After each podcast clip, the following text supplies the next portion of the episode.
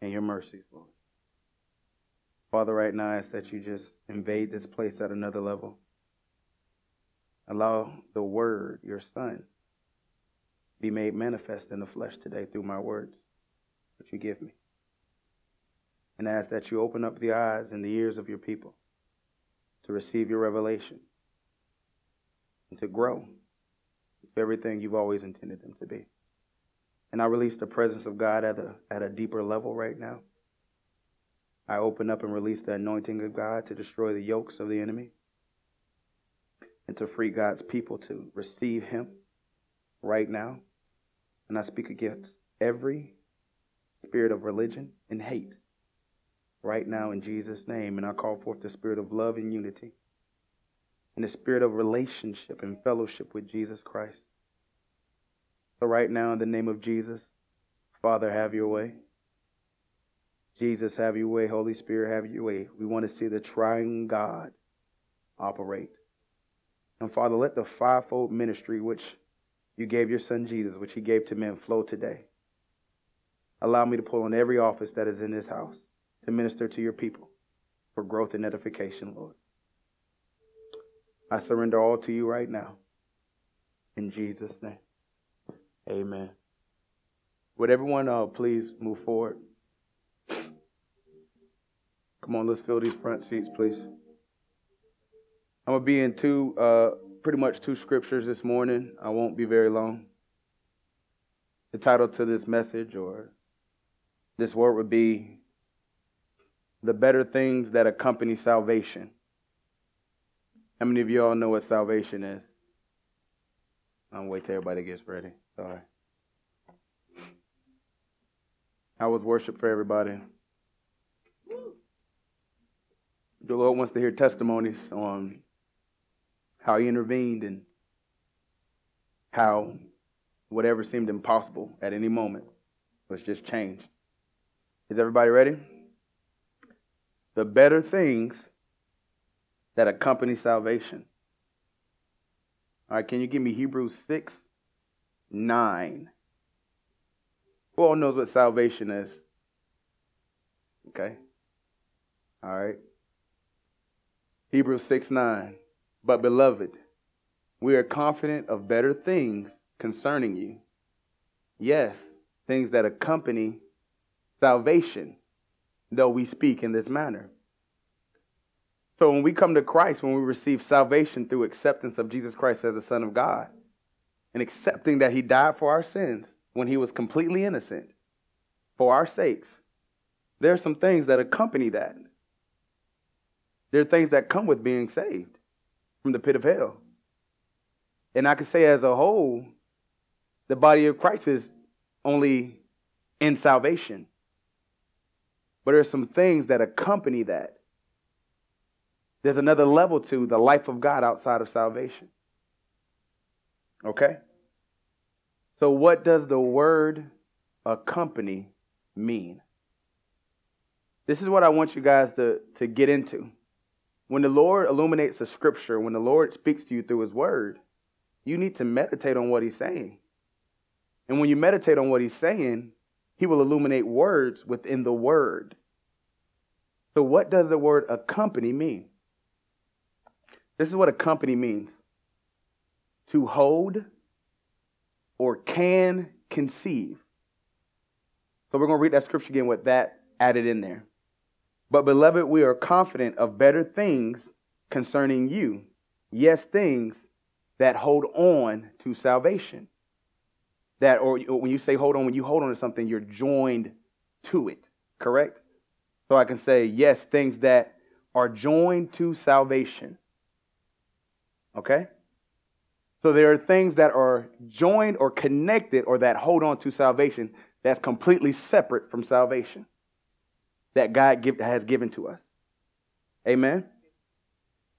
That accompany salvation. So, like I said before, what is salvation?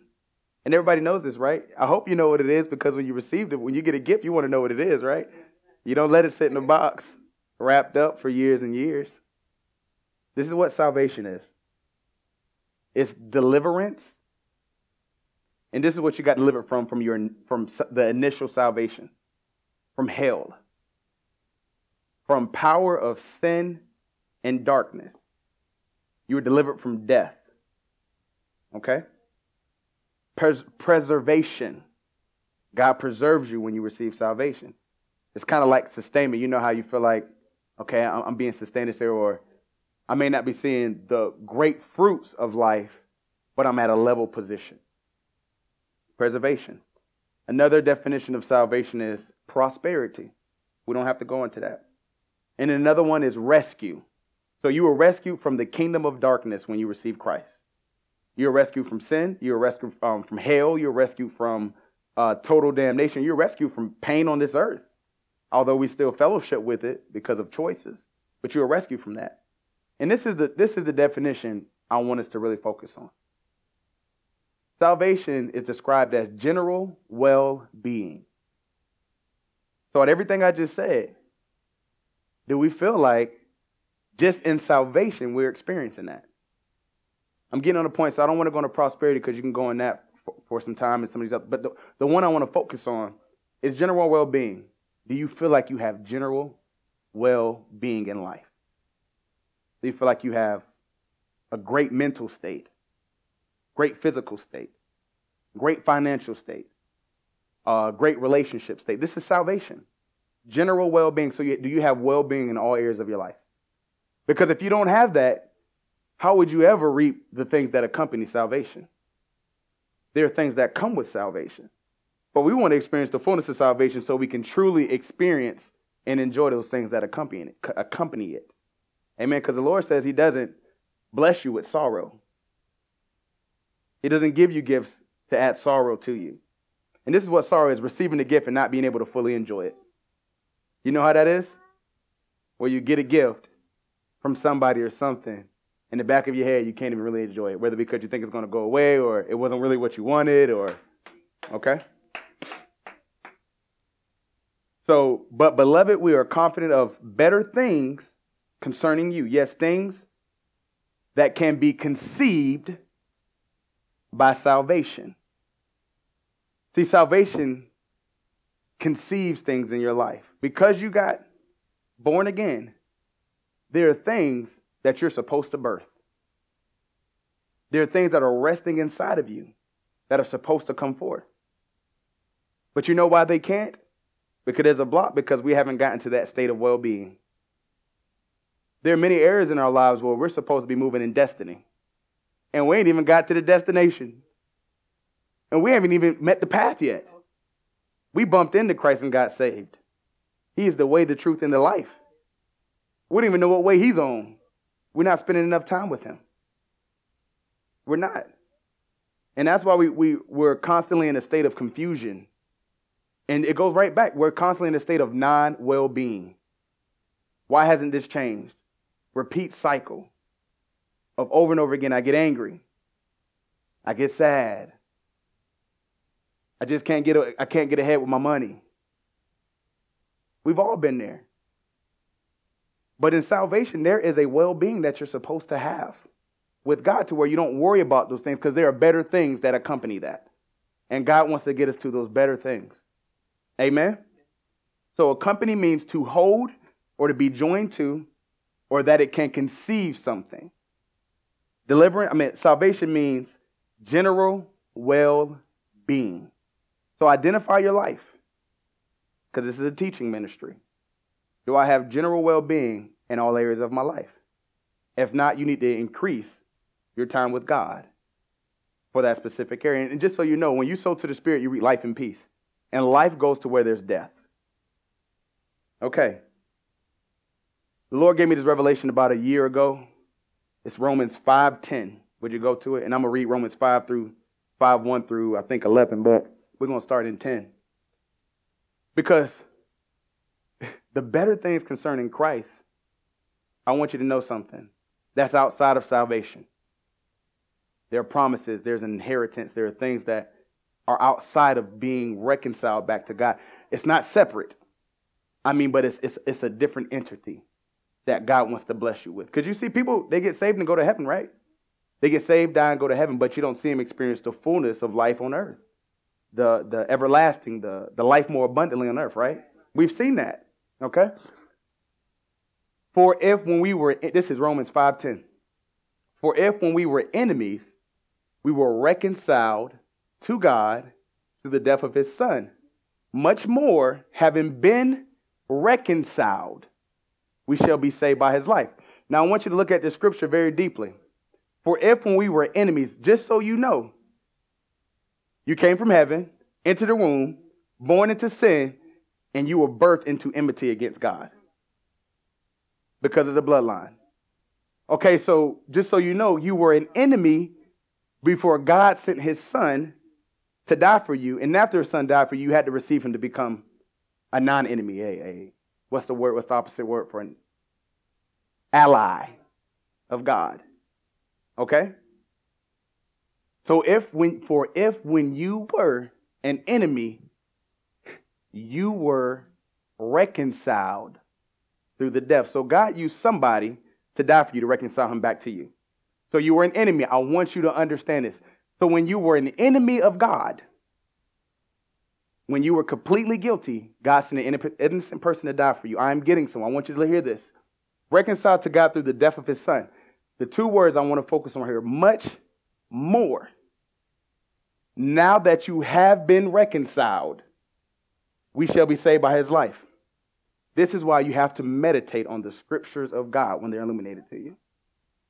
This is what the word much means abundantly, altogether, far spent of a great deal. The word more means this far more, so much rather. And the word saved, I'm just going to give you these definitions. It means to be made whole. Okay, listen to this scripture very closely. For if when you were an enemy to God, you were reconciled to him through the death of his son, more abundantly, altogether, far spent of a great deal, is God, far more and so much rather, having that you have been reconciled, for you to be made whole by his life. Okay, I want you to listen to this. After you're born again, there's no, God is He's gave you His all to get you in the kingdom. But right here is saying He is much more willing now that you have been reconciled to make your life whole. It's, he's more willing now that you're in the kingdom than when you were out of the kingdom to get you in. So he do you get what I'm saying? His willingness to make you whole now that you're in the kingdom is far greater. He used much more as two positives. He used almost the same word to describe how much he wants to make you whole more than he wanted to save you when you were in darkness. Are you with me? So, this is salvation. We're still in salvation. We're not even in the things that accompany salvation.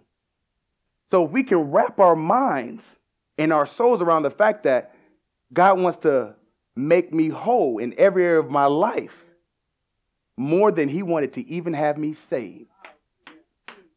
We should lack nothing. Are you with me? See, we don't understand that when we were enemies to God, God had compassion on us. But when we become sons and children of God, God wants to put blessings on us. And we're still looking for the compassion and the mercy of God. Well, we need to be looking for the grace and the blessing of God. Our focus every day is, oh, Lord, uh, save me from this crazy boss. Save me from this mad. Hey. save me from my, my, my family that just don't understand. Save me in this marriage. Yes, Christ saves us continually when we need help. He has mercy every day for us. But let's move past mercy, although it's new every day. But let's flow in grace. Because you know what grace does? Grace carries you. Grace does it for you. Where mercy comes up beside you and help you. Don't get, hey, I don't mind working. I'll get out and cut some grass, but I would much rather be in a position to hire somebody to do it for me. I would much rather be in a place to watch God do it. some of y'all weren't here last night. I'm going to share this quick testimony. This is grace. This is what grace is grace is favor as well as a force. So my man Marvin was there. I was playing basketball. Didn't do anything crazy. Took a step, broke my ankle, according to the doctors. And sometimes in your mind, when an, uh, an unusual circumstance or situation happens, the enemy tries to beat on your mind. You're out of the will of God. Um, you're disobedient. You know, look at what you've done. You weren't supposed to be doing any of this anyway. Um, and if you're an infant in the body, or if you're an infant in Christ, you receive those thoughts and you're going right into condemnation. And trust me, I've been there because I've had circumstances. Just so you know, when I first came to this place, everything got accelerated. Y'all heard that song, the acceleration song? It's a good upbeat song. But when you have sown to the flesh, there is a law that is in place that causes those things, they have to come up. It's called the wheat with the tares. So when I first came to this place, I had so many bad seeds. And in those bad seeds, I came to a place where acceleration was. So the spirit of acceleration came on my life, and I saw the good going with the bad. And when you're an infant, the bad generally time starts to outweigh the good. Although the magnitude of what's happened over here should always outweigh that. Just for an example, my man Justin, I was getting pulled over left and right by the police. Never been in trouble with the with, with the law at all. I mean, I was getting pulled over for everything, not wearing a, a seatbelt. I, I probably went to court three or four times. And it wasn't because I sold in that area. I remember just I mentioned Justin because he came and picked me up because they took my car. I thought I had insurance on my car and I didn't have insurance on my car. They said, man, you can't drive this nowhere. We got to tow this. You remember that, Jay? Joker drove all the way out to Midway to come get me. In the bread truck. That's a true friend. I remember that. I said, Lord, what is going on? I finally decided to truly follow you. And everything is on my back. All hell is coming against me. It ain't all hell coming against you, it's all hell being loosed up off of you. Because what you have agreement with in this world, God is going to kill and destroy by his word. Because you don't want to have nothing to do with that, trust me. You don't. You know how the police come, you your heart start going all crazy. Yeah, your boy is like that. But for a moment now, if, a, if an officer was pull me over, there would be a joy because I know it's for either salvation or for a greater level of God in that person's life. Because I'm not in that kingdom anymore, the dark kingdom. We can get to the place where we stop sowing bad seeds. We can. And sow good seeds. God has called us to perfection. He says, Be holy, for I am holy. So that means you can actually be holy. 100%. Okay. So I broke my ankle, went to the doctor. Uh, I didn't go to the doctor the night I broke my ankle. But I had all these thoughts like, man, what did I do wrong? And it weren't me. I knew I, I was spending time with God. I was reading. I'm, I'm in the ministry, obviously. And that doesn't mean you're not going to deal with these things. I just mean I was doing what I felt like the Lord was asking me to do, and this, and this circumstance happened. This is grace. This is what I'm grace is a force as well as a as well as favor. Okay. So didn't go to the doctor the night before that night. Slept on it, said, Lord, you're gonna heal me tonight. I woke up, I still had pain, and I still had a little space um, where the bone would have been broken. So I figured that I should go to the emergency room. Went to the emergency room. They told me it was broken, and they gave me an appointment for three days later at the orthopedics. Saturday night, after the Thursday where I broke my ankle, I came into here. The ministry prayed for me. And before, I could not walk on it without pain. So when I broke my ankle, I had no pain. Remember that, Marvin? I just got up and I was sitting around talking with all the guys. I had no pain. But that night and going into that next morning, anytime I stepped on it, there was a great excruciating pain. So Saturday night I came, they prayed for me. I was able to walk without pain. I've been walking on my foot since then without pain. Now, so yeah, praise God. The doctor, the orthopedic doctor, gave me a boot. So I need to be in it for four weeks. So I took the doctor's orders. So normally, when a person breaks an, uh, a bone, they get six to eight weeks with a cast or something like that. The doctor gave me four weeks with a with a boot. Okay, and I'm walking. All right, this is the point about grace. Throughout the last week and a half, from that point through that time, I was really seeking the Lord. Lord, what was this for? I don't understand. Do you want me to, you know, go into a, a sanctification where I'm, you know, set myself aside for you all day or, um, you know, do you need me to reevaluate my life? Do you not want me cutting grass? All this different stuff. And I really went into a petitioning with the Lord. And it was very difficult for me because um, I saw a lot of grace in my business. I mean, just astronomical things that you wouldn't believe for landscaping for somebody who doesn't know anything about it. Um, talk about getting business. I mean, the start of the season, I had just as many clients as I did the last season ending. And normally, as the time goes, it increases. So I started, I started the year with just about the same amount. So I saw the grace flowing, and I was open to some contracts that would literally take my business to the next level. So um, I was asking the Lord, what was this for? And on Mother's Day, and I want you to listen to this testimony very closely. On Mother's Day, my mom came over. We uh, had dinner with my mother in law, my mom, and my mom had compassion on me. She saw me in my little boot. She was loving on me, and I was like, okay, I like this mom. This is mom I ain't seen in a long time. And my mom said this. She said, uh, CJ, if you, that's what my mom calls me, CJ. If you find a lawnmower, I'll put it on my credit. This is what I forgot to share last night.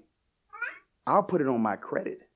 And you can just pay me because she knows I'm not about going in that system anymore. On on the man, a debtor. You know what I'm saying? And um, because I had I had enough debt in my life, and I didn't want to add to it in my business. She said that. I don't even know if she knew she said it. It just came out compassionately wise. And I said, okay, um, sweet. So what I just did, I started shopping. And the Lord remind, okay, I'm sorry. Let's go back a week. This is grace in my life. My brother calls me. He said, uh, hey, man, I heard you broke your ankle. Somebody crossed you up at the gym? And I just laughed. I said, nah, man, I actually had the ball. And then out of nowhere, he was like, dude, you, you remember when I said that if you find a lawnmower, I'll go halvesies with you on the mower? It came back to my mind when my mom presented that, that offer to me. I want you to hear how God really moved this thing. This is grace, because then I'm going to get into something when it comes to salvation and the things that accompany salvation. Okay, so my mom, I took that and I remembered. So I went shopping the Monday after Mother's Day for a lawnmower. Excuse me. And I, uh, I found a lawnmower, like five thousand dollars. So just so you know, I believe that God deserves the best.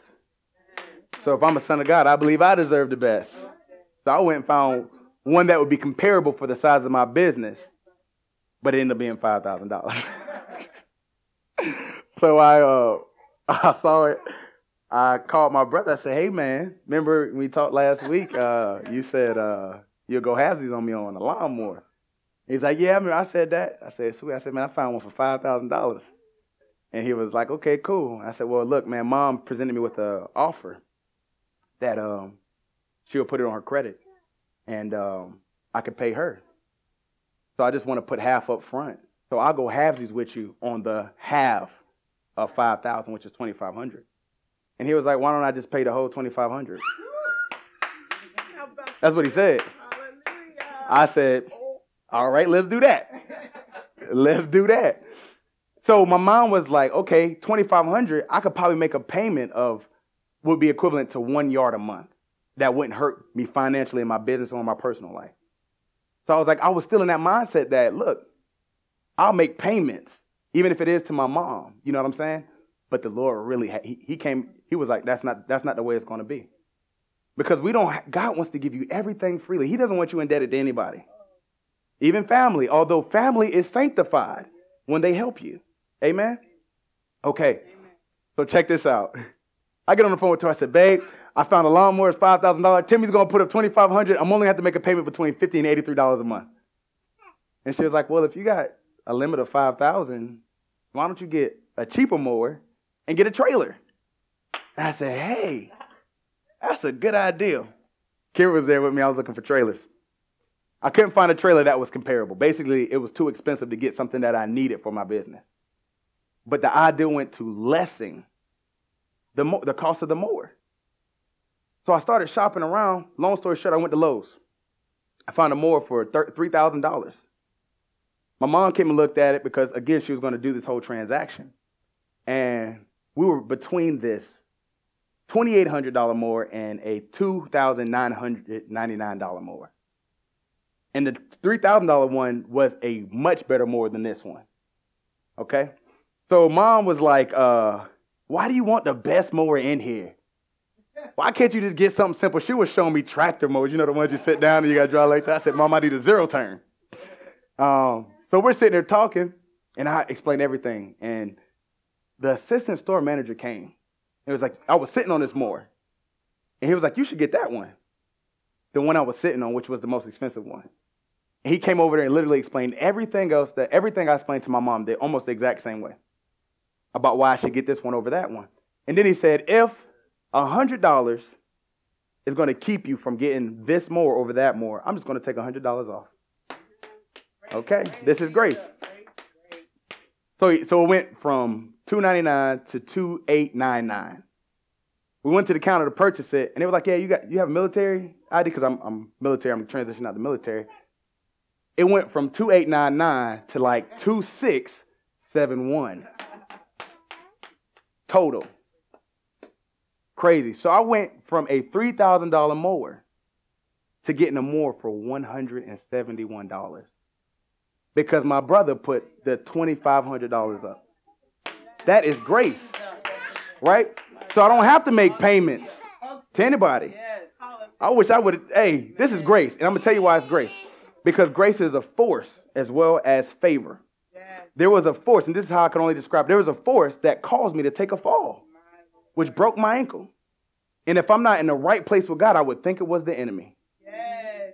Where God used a force, which is grace, to put me in a position to receive favor. And the favor was not released on my life until my brother had compassion on my situation. Had compassion. I don't even remember us talking about him going halvesies with me on anything. We talk about business all the time, but I don't remember that. So there was a force that literally moved me out the way. Because I was at the place, I'm just going to have to buy more. I'm fine with that because you want to know what else is grace? I went from cutting one yard to an hour to cutting four yards an hour. That fast. I mean, it's legit. but here's the thing force, grace is a force. This is how you know grace is operating in your life. There's a force that moves you out of the way and starts doing things before, behind you, and around you that you have nothing to do with. That is grace. It positions you in a place that where you could not get on your own. On your own. Mercy helps you, grace does it for you. Do you guys understand what I'm saying? And that force pushes or moves you in a place to receive favor from man. And there's a testimony I'm going to release when it's not online about favor that I've received from clients that is not even heard of in any business sense. There's a grace that is flowing in this house, there's a grace that's flowing on my life. And all you have to do is receive it by obedience. God is asking each and every one of us to do something. And we obey by faith and we receive grace the moment we step out and obey. Obviously, I was in the way because I had to get taken out because you know, I didn't have to go down that way. I didn't. He could have been trying to position me before that, but I was so busy to see what he was trying to hand to me. Do you understand what I'm saying? Better things that accompany salvation, that is grace. And I take it very humbly. Because I mean, a year ago, I wouldn't be able to take something like this. I wouldn't have especially with the, the, as much action we have going on in the ministry and how active I am in the ministry. But it's God. God does not waste time and He does not waste money. And God has put people in everybody's lives to be a blessing. And when God promotes you, and this is what I'm going to get into the better things, you are going to be the blessing. I want to be the force and the favor in somebody's life. That's what I want to do. I want to be the force and my brother's been a force. That's not the first time he's been a force in my life where he's come and he's positioned me out of the way and just, just taking care of something. God used him. And sometimes we're so quick to be like, I don't want no help from my family, you know. They cray. Amen. So receive that grace. Receive it. It's so much God has for you. This is just the beginning. This is just the beginning. I like sharing that testimony because it, it mess up religious minds. And by the way, I don't have to make payments. I don't know if I mentioned that to anybody. I don't. So now, now the, the mower is mine. And I don't have to worry, oh man, I got to scrounge up $83 this month. Or, you know, hit a hard time and you can't make the payment, then you're going through the same thing over and over again. Having to sell stuff or having to, I mean, like, give it back. God does not do that. He does not give you something to give it back. He may ask you to release it to somebody like he did to Abraham. He gave him a promise and asked him to sacrifice it. And this is what blows me away about Abraham. In the word, it says that he believed God that if he was a sacrifice, his son, that God would raise him from the dead. That, okay, God, I believe you so much that this is a promise you gave me. If you want me to sacrifice him, I will, on the fact that I know you have the power to, to raise him back to life. Even if he wouldn't. That's, that's some serious faith. All right, let's, let's, let's move forward. Okay. So when you were an enemy to God, God gave you salvation. He saved you. But he much more wants to make you whole. Being healed and made whole are two different things. Being healed and made whole are two different things. So he much more would rather make you whole than for you just to be saved or continuously be saved or to be preserved or to rescue you over and over again. Man, let's get from Christ being a savior to being our brother. I mean, I know I know he loves to do that for us. But I want a relationship where he ain't always got to get me out of tight spots. Like my brother. Jesus isn't my brother. And I bless Timmy. I bless my brother. I mean, I uplift him. I, I, I literally honor him. Because that, that's, that's, a, that's a heavy sowing into somebody's life. And every time he has sown in my life, the Lord has blessed him like 10 times. Like 10, I, I can't even put numbers on it. It was like immediately after he blessed me after my wedding, he wasn't even working at a job and got promoted. He wasn't even working at a job like a month and got promoted to one of the highest levels in his position. Crazy. At one of the top facilities in the nation for what he does. All right. Where do you want to go? All right, let's go back to Hebrews 6 10 through 12, and I'm going to read through this. But, beloved, we are confident of better things concerning you, yes, things that accompany salvation though we speak in this manner. For God is not unjust to forget your work and labor of love, which you have shown toward his name. So we came into Christ and we started doing these things for the Lord. We loved him. We wanted to do things for him. And he has not forgot those things because you do it unto his name. And that you've ministered to the saints. How many of us have blessed people by our words and by our presence? And do minister and we desire that each of you show the same diligence to the full assurance of hope and to the end that you do not become sluggish. Uh, I think we got to go to. Can we go to the next scripture? But imitate those who, through faith and patience, inherit the promises. All right. The better things that accompany salvation. So we know what salvation is. But you must, through faith, in patience, inherit the things that accompany salvation the promises of God. Okay, so God has promised us all things individually. I'm not going to get into that. I'm going to speak universally about what God has promised those who believe on the Son of Jesus Christ. Okay? So let's go to Genesis 12, 1 through 3. And I may have to go back to uh, Romans 5, 1 through 11. I'm not sure yet. And this is what it says. It says, Now the Lord has said to Abraham, Abram, Abram, thank you, get out of your country, from your family, and from your father's house, to the land that I will show you. Now here we go. I will make you a great nation I will bless you. I will make your name great. Next scripture.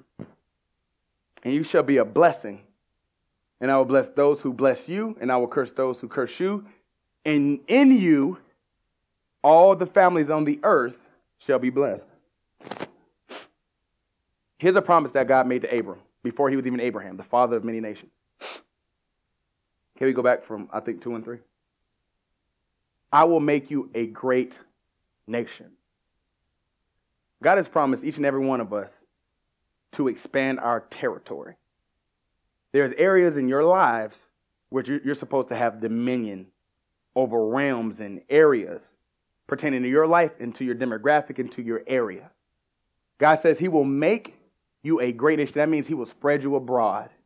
You have great, great descendants, whether they be uh, natural seed or spiritual seed. Okay? I will bless you. Remember, we talked about God saved us, but He'd much rather bless us. God wants to bless you. And then the word talks about the blessing overtaking you. That's the blessing we want, the one that we can't, that overtakes the, the was it the plower? It's like the harvest continues, is on our back because God is blessing us. He will bless you. And I want to be blessed by God. And make your name great. This is what make your name great mean. You will have authority in every area of your life. So when somebody hears your name, they associate it with authority. These are the promises that God made to Abraham. Now, you can be saved and not be spread abroad. You can be saved and not be blessed. We've seen that, right? You can be saved and have no authority. The enemy is trampling on you when you're called to trample on him. Where it looks like the, the, the circumstances just beating you down, and you're not beating down the circumstance. Next verse, please. And you shall be a blessing. So you can bless with time, love, and money. You can do that, but God wants us to bless in every area. I mean, you want to show up to a place and just start wiping out debt, or start blessing business, start blessing families, or giving home, be a true blessing. Something that a person can't do for themselves. You know what I'm saying? And I will bless those who bless you, like my brother be blessed, and I will curse those or curse him who curses you. And in you, all the families of the earth shall be blessed. So you're such a blessing that you can have a correlative effect on families that you interact with. You can literally step into someone's home and just your, your, your very presence changes the atmosphere. Because you know, sometimes the enemy know he can't act up when certain people are around. I mean, but my dad used to come home, we wouldn't do some of the stuff we would do in front of our mom. Because of the presence that he had. It's the same thing when God's presence is on your life, when the Father's presence on your life. Demons just don't do what they want to do. They just don't talk the way they want to talk and act the way they want to wait till you're not at home. Or want to wait till you're not around. But you know what that is? That is a spirit of cowardice. To do something when no one's not around that you know you shouldn't be doing when they are around. Okay? So that, that's a portion. I, that's what I just want to focus on for the Abrahamic promise or inheritance. Because it says uh, he will have descendants as many as the, uh, the stars. I mean, you want to have that type of impact on the world. You do. And just so you know, if you didn't know, you are the seed of Abraham. And you're the seed of Abraham through Christ. And I can get into that for a whole hour. Because the Lord showed me that uh, we are the nation of Israel. And now how it says right here, if you bless those, I'll bless them. And if you and we, we got this whole mindset that we need to bless uh, the nation of Israel in Israel. I'm not saying don't do that. I need you to really find that out on your own. But we need to be blessing each other. So if I bless you because we're the seed of Abraham, because she's Israel, the Lord's going to bless me.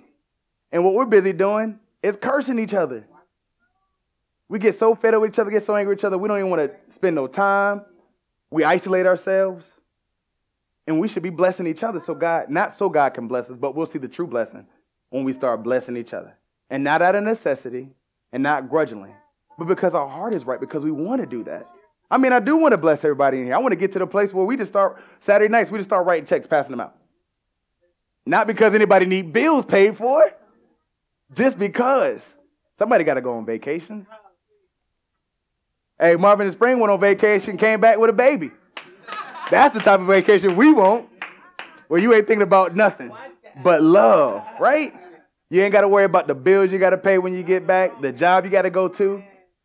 That's awesome, right? All right. These are the better things. So, the better things that accompany salvation are the promises that God gave Abraham. And we have access to that because we're the seed of Abraham. It's by inheritance, okay? The promises. The next thing is the glory. Okay? So somebody can be saved, someone can have received salvation and does not carry the glory. Okay? Now I'm, I'm to hit two scriptures on this. Can you give me Romans 8 18? And this is why we have to grow up.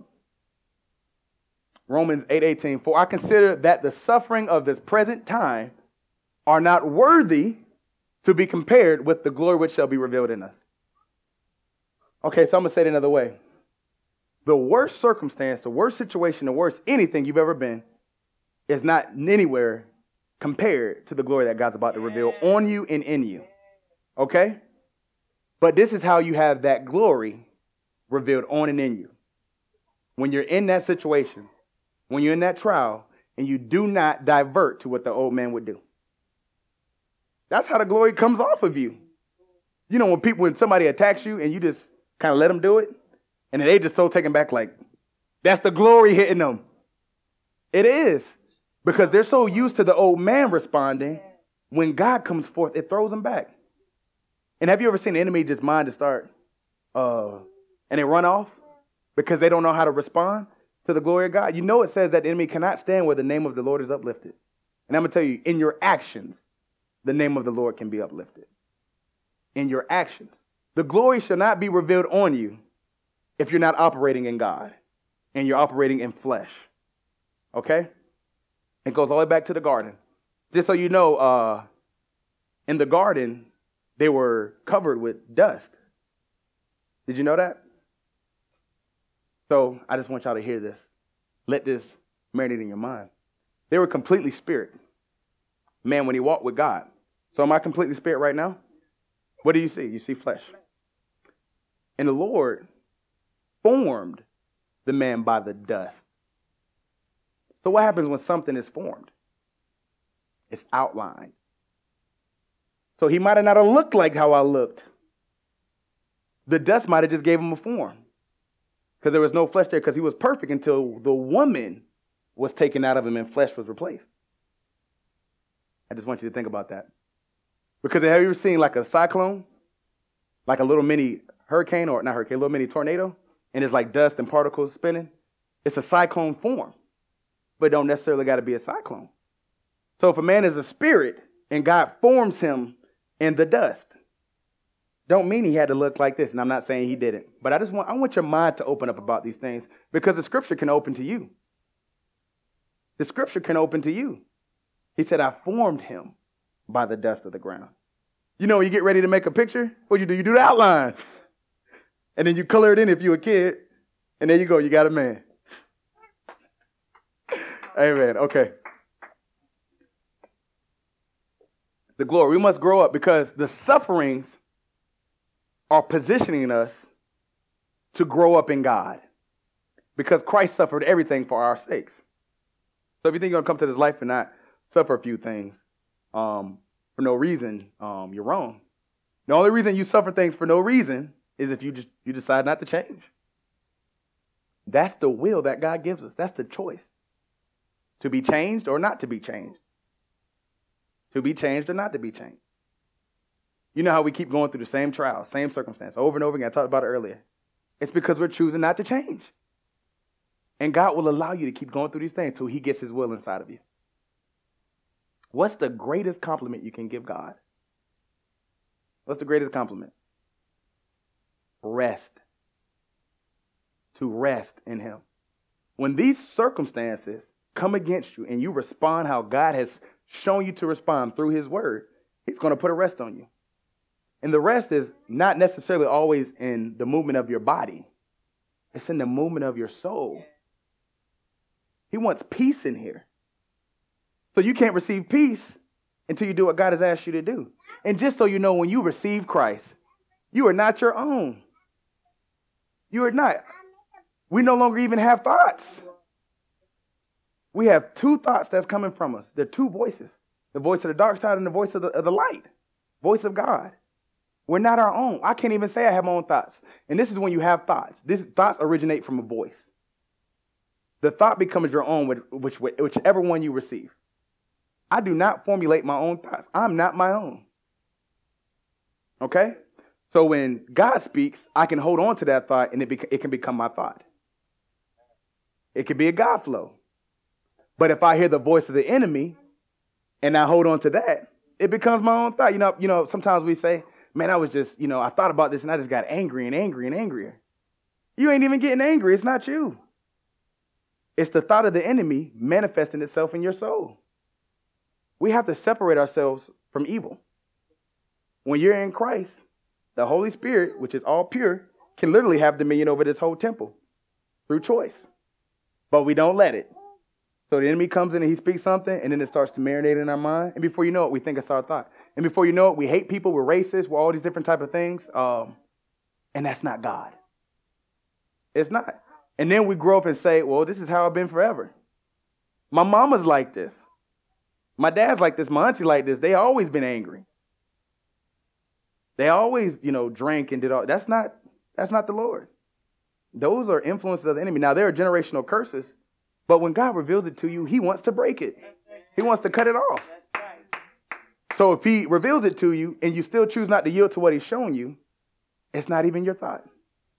It's the thought of the enemy influencing you and taking habitation in your soul. We call it thrones, but God, it's in here. It's, it's spots. They take thrones in your mind. And where we think we hate people or we don't want to spend time with people. God said that He formed man for himself. And as God, as Adam was doing everything that God asked him to do, God put the desire in Adam's heart to search for a helper that's comparable to him. There's no mention of Adam like putting a thought of himself. So when he was doing this, he said, as Adam did what God was instructed, he said he found no helper comparable to himself, or found no one that was comparable to him. God didn't tell him to find something that was comparable to him. He told him to name the creatures. So God opened that up to him. Okay? So the glory. All right? Now these are about to work together. Can you give me Psalms 8, 5 through 6? Dominion so you can have salvation and not have dominion. Dominion was promised to Adam and Eve in the garden in spirit form. Okay? So before they were manifested by the dust or formed and she was made through the rib of the man, God gave all dominion to their spirits. He said, let's make them in our image, in our likeness, male and female, not man and woman. Okay? So he gave dominion to the spirit man. So you have to allow this man to engulf this man so you can have dominion. Because all the promises of God are inside of you. Everything. And for this is what it says Psalms 8, 5 through 6. For you have made him a little lower than the angels, and you have crowned him, he's talking about mankind or man, with glory and honor. You have made him to have dominion over the works of your hand. That Y is a big Y. And that you have crowned him, that him is a little him. That's man. And you have given him dominion over the works of your hands. And you have put all things under his feet. That's dominion. Where all things are under your feet. Those stupid thoughts of the enemy under your feet the circumstances about money under your feet. The whole ideal and concept that money is needed and not a resource is under your feet. Um, I'm to share this real quick. If you want to get out of poverty, you want to get out of lack, you can give yourself out of it. Because the hold that the enemy has on our minds, and I was in this state, this is why I can speak on it. Because when you don't have anything, you want to hold on to everything. So God could be asking you to give, but you're like, man, I ain't had nothing before. I have a little bit of something. I don't want to let it go. We've been there. But the moment you start giving, when it releases your hand, it starts to multiply. And this is what I didn't add to the testimony. I went on a giving binge. I went crazy giving because I wanted my mindset changed. And the word says you can buffet your body, you can buffet your flesh, which means you can discipline it. So I wanted to become a big giver. I did. I wanted to bless and bless. So I would have the unction to give, and I would feel my flesh fighting it. And every time my flesh would fight it, I would give immediately. And over the last two, three weeks, I just, man, crazy stuff like just buying lunches, doing all this mad stuff. I mean, just where God would lead me to give. I wasn't just like going out just doing crazy stuff. But I mean, when God would put it on my heart to give, I would do that. Do you think that kind of led up to me receiving what I received from my brother?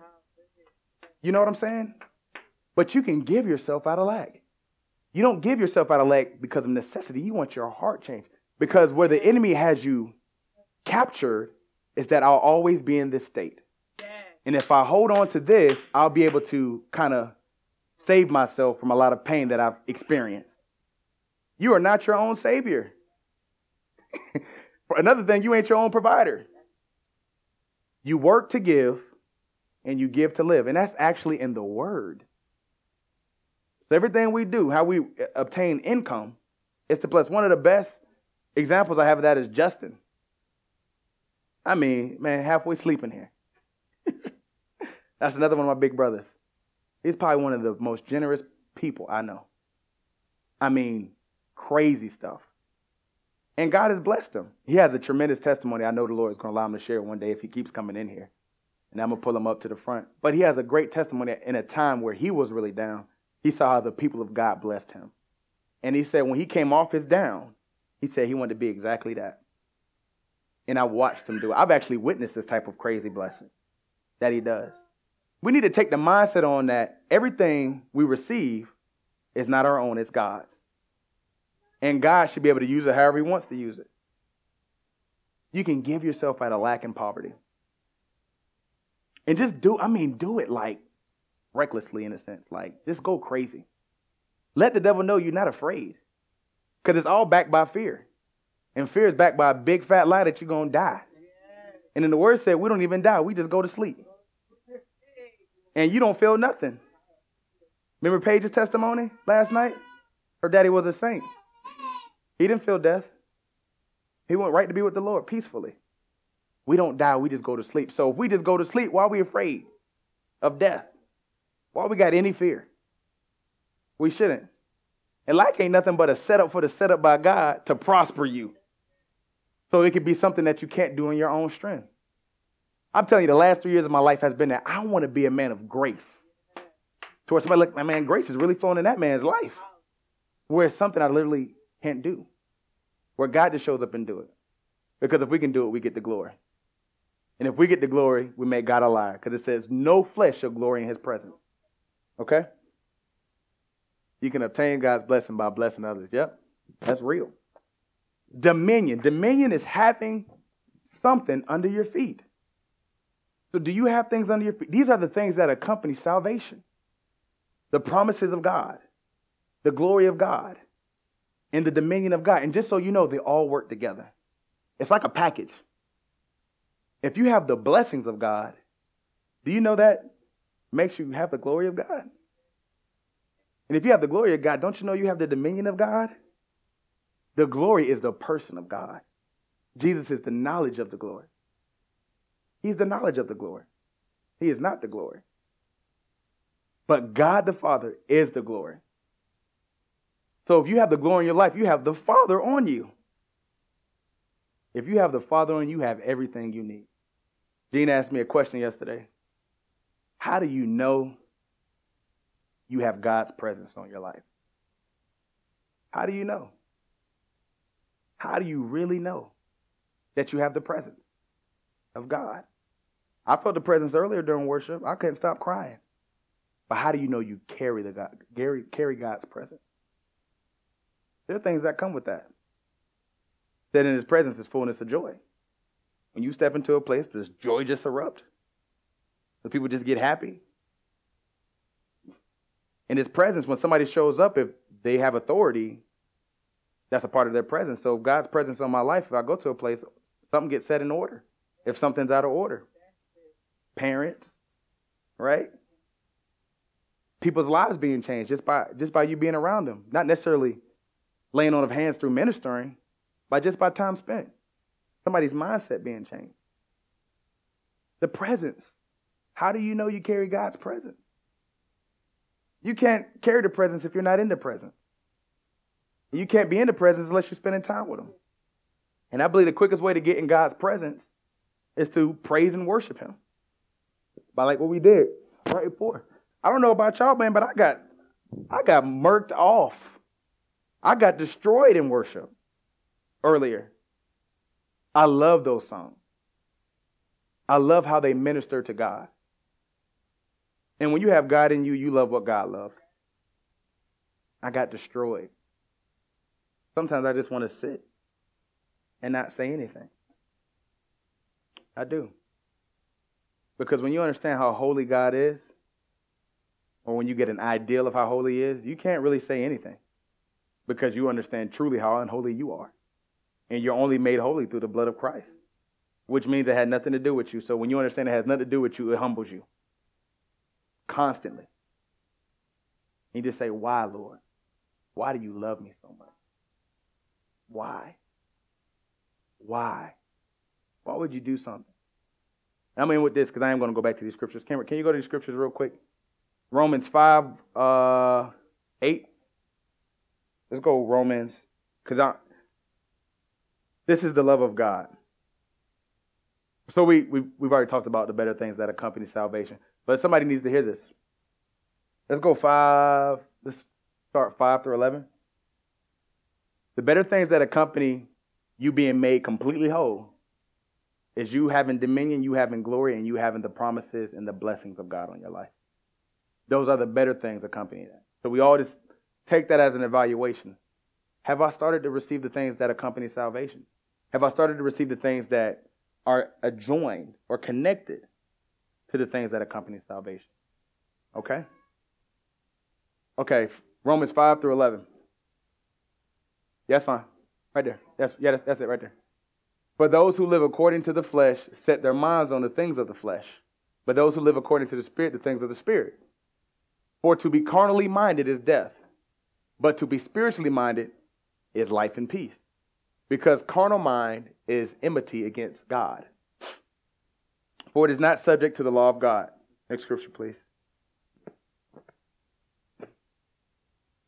It's 510, bro. I'm sorry. Romans 5, 8 through 11. Or just do 5 through 10. Romans 5, 8 through. No, Romans 5, 5 through 11. I mean, those are good scriptures too. You set your mind on the flesh, it's the things of the flesh. Romans, this is what I'm going to, all right, love y'all. What I'm going to do, I'm going to challenge you to do this reading plan. Don't go anywhere in the Old Testament unless the Lord leads you there, but I'm going to tell you this is how I feel like He's leading you. Start in the Gospels. Read completely through the Gospels and then go right to the epistles and read completely through the epistles and then go back to the Gospels and read all the way through the Gospels and then read through the epistles. Stay in the New Testament. So get a whole cycle through the New Testament before you go back to the Old Testament. And if you want to stay somewhere and focus, focus in the epistles. And really meditate on Romans. Romans shows you how you're really not a part of this world. You're not. Not a part of this civilization, not a part of this uh, outlook of life. You are the seed of Abraham. You're sons and daughters of God. You're children of God. And you no longer walk in the ways of the flesh. I mean, if you really want to destroy the enemy in your life, get in Romans. And then just stay in the epistles. Okay? Now, hope does not disappoint because the love of God has been poured out in our hearts by the Holy Spirit who was given to us. For when we were still without strength, in due time, Christ died for the ungodly. For scarcely a, for a righteous man, one will die. Okay, so for a righteous man, it's saying there's not many people who would die for a good person. All right? Yet perhaps for a good man, someone would even dare to die. So it's only a thought for a good man, for someone to die for them. But God, the Father, demonstrates his own love, his personal love towards us, in that while we were still sinners, when we were still at enmity against God, when we had nothing to do with Him and we rejected Him, Christ died for us. That's how much God loves us. Sacrificed Himself in the form of a man so that we could be reconciled. Then it goes back Much more, now that's why I'm saying you have to see. The word is there again. Much more than having now been justified by his blood. We shall be saved from the wrath through him.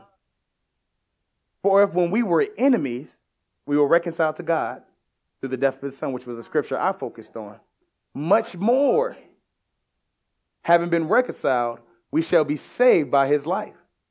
And not only that, but we also rejoice in God through our Lord Jesus Christ. You can rejoice through Christ. There's two things we need to start practicing. You can thank God in Jesus' name. You can say, I thank you in Jesus' name. And you can bless in Jesus' name, but really start thanking and praying in Jesus' name. No, have you ever said, Lord, I just thank you in Jesus' name? Just do everything in Jesus' name. But not only that, but we also rejoice in our Lord Jesus Christ, through whom we have now received the reconciliation. There is no reconciliation unto God except through the Son Jesus. I don't care anybody else tells you, it's clear in the Word. And if you are a believer, you believe what the Word says. There's no other way. That is it. It's final. So we have now received that reconciliation. And in that reconciliation, you know when you get into communion or covenant with somebody, what they have in their life belongs to you now. So when I got married to Tori, there were things that she had that now belong to me. So when I received Christ, there are things that belong to him that now belong to me. And a lot of that is joy, peace in areas where we didn't have it.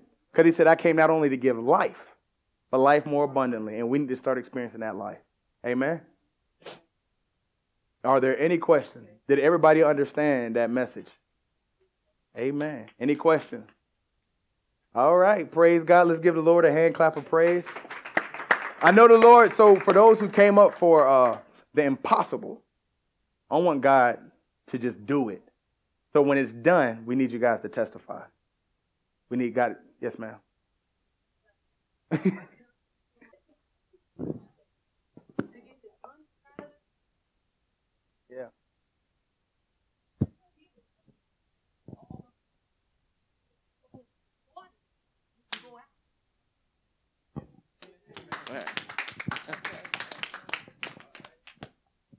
There's no one else. Uh, let's pray and just bless each other.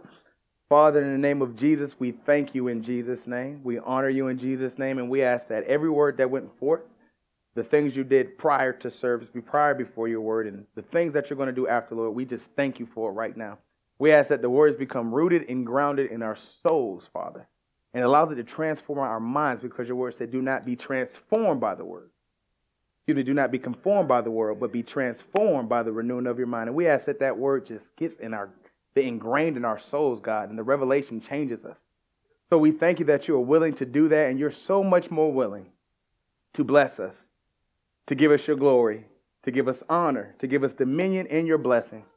So much more than you are willing to save us from damnation, Lord. I love you, Father. We love you. And I just bless your people of God, Father. I ask that you prosper them. I ask that you open up the floodgates of heaven. I ask that you just put a desire in their heart for your presence, for your word, for worship, and to become great givers. Because, Father, you are a giver. There is no giver that's greater than you, and we cannot outgive you, Lord. So we love you and we praise you today in Jesus' name. Amen. Let's bless them. Amen. Amen.